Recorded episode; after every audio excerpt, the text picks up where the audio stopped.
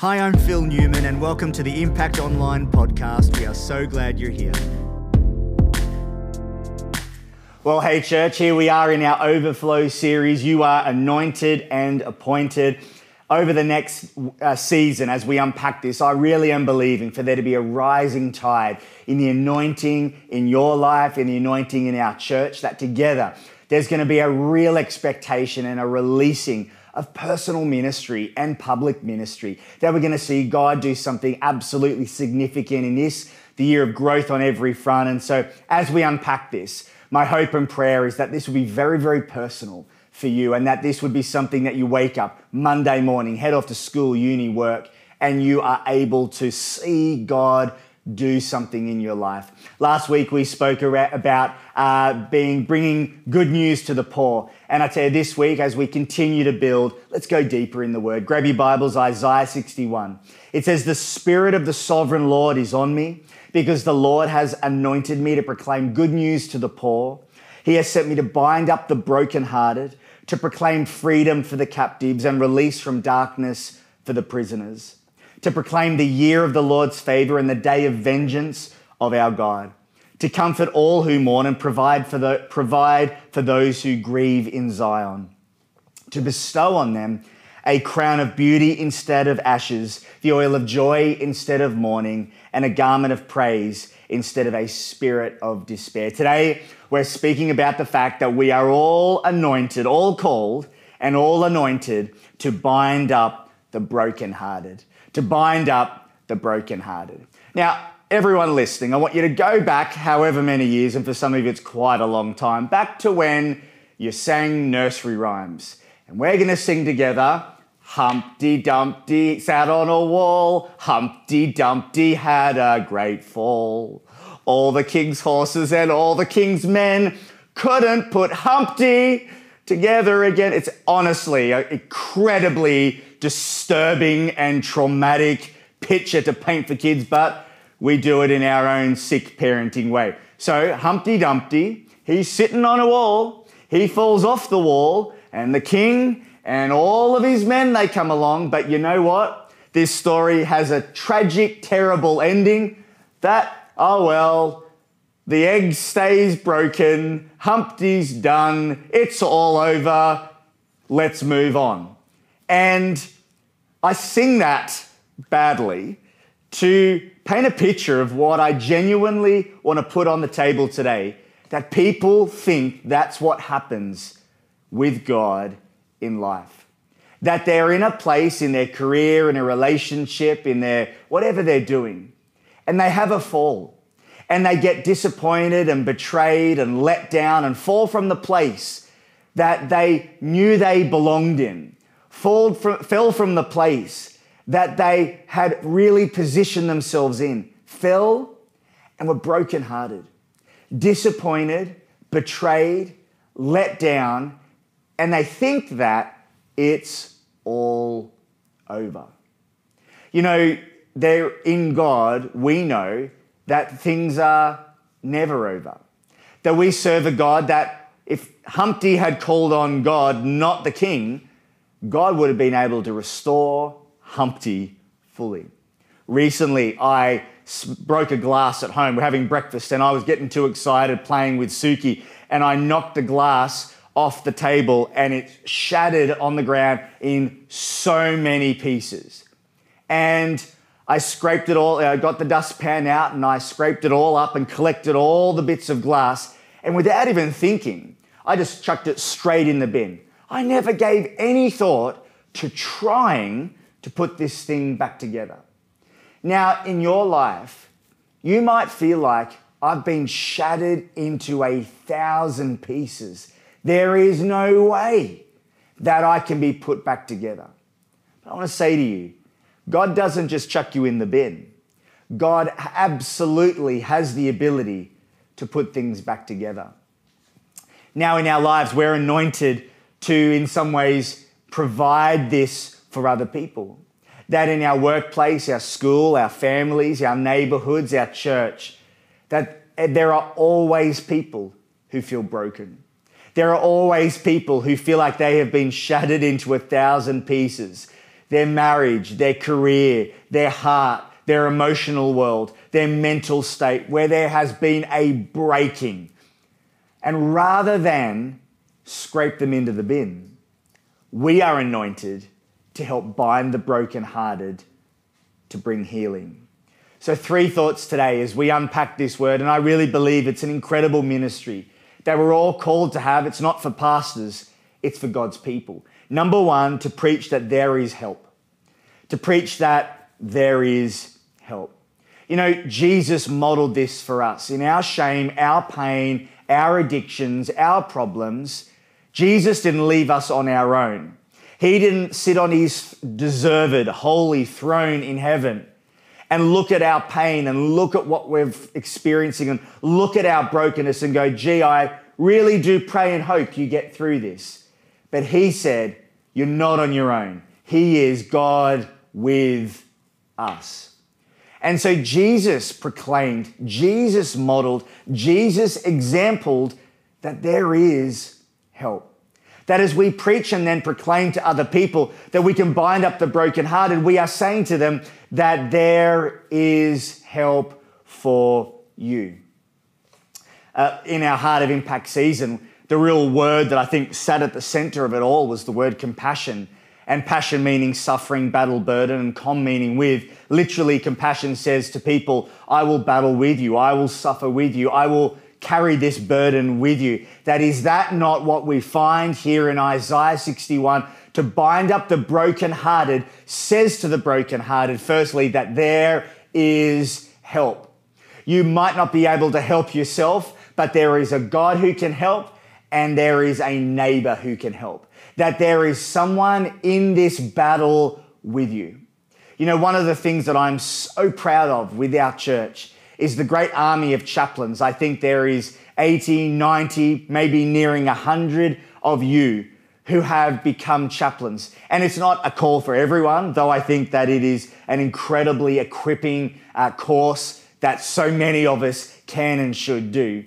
But I sat in a recent meeting with all of our chaplains and we were on a Zoom call and there's people right around the country all tuning in.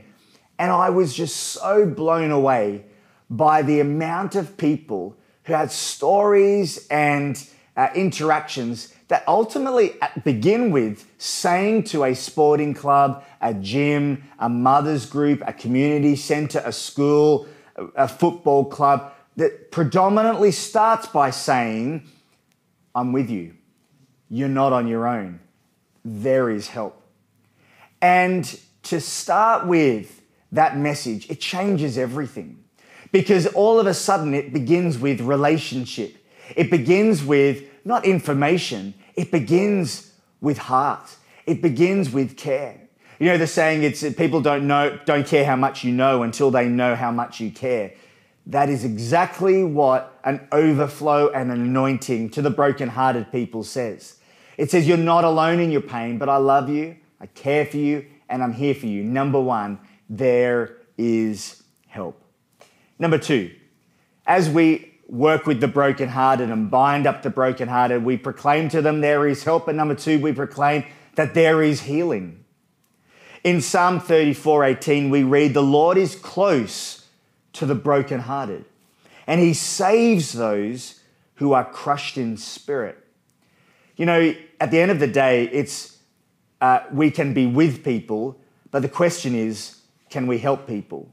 We serve a God who is in the healing and restoration business. He is in the business of taking broken things and putting them back together, taking crushed things and restoring them, taking shattered lives and somehow performing an impossible miracle and putting things back together by His grace. You know, some thoughts as we share with people about the fact that there is healing available is that we can share with them that God understands how to put things together. God understands that there is divine order. God understands where this piece goes. You know, in Romans 8 28, we read that God works all things out together for the good of those who love him and are called according to his purpose. He works all things out together for the good.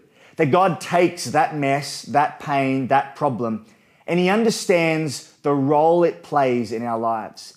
In your life, if you have a broken heart, I want you to understand that you are not on your, uh, not on your own, there is help.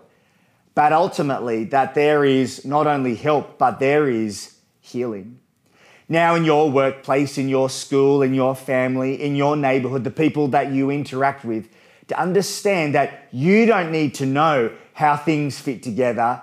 God knows how things fit together. And He may use you, He may give you wisdom and clarity and answers. He may bring people to church, He may use uh, any measure of things to bring people and put them back together. But remember that God knows how to put the puzzle together.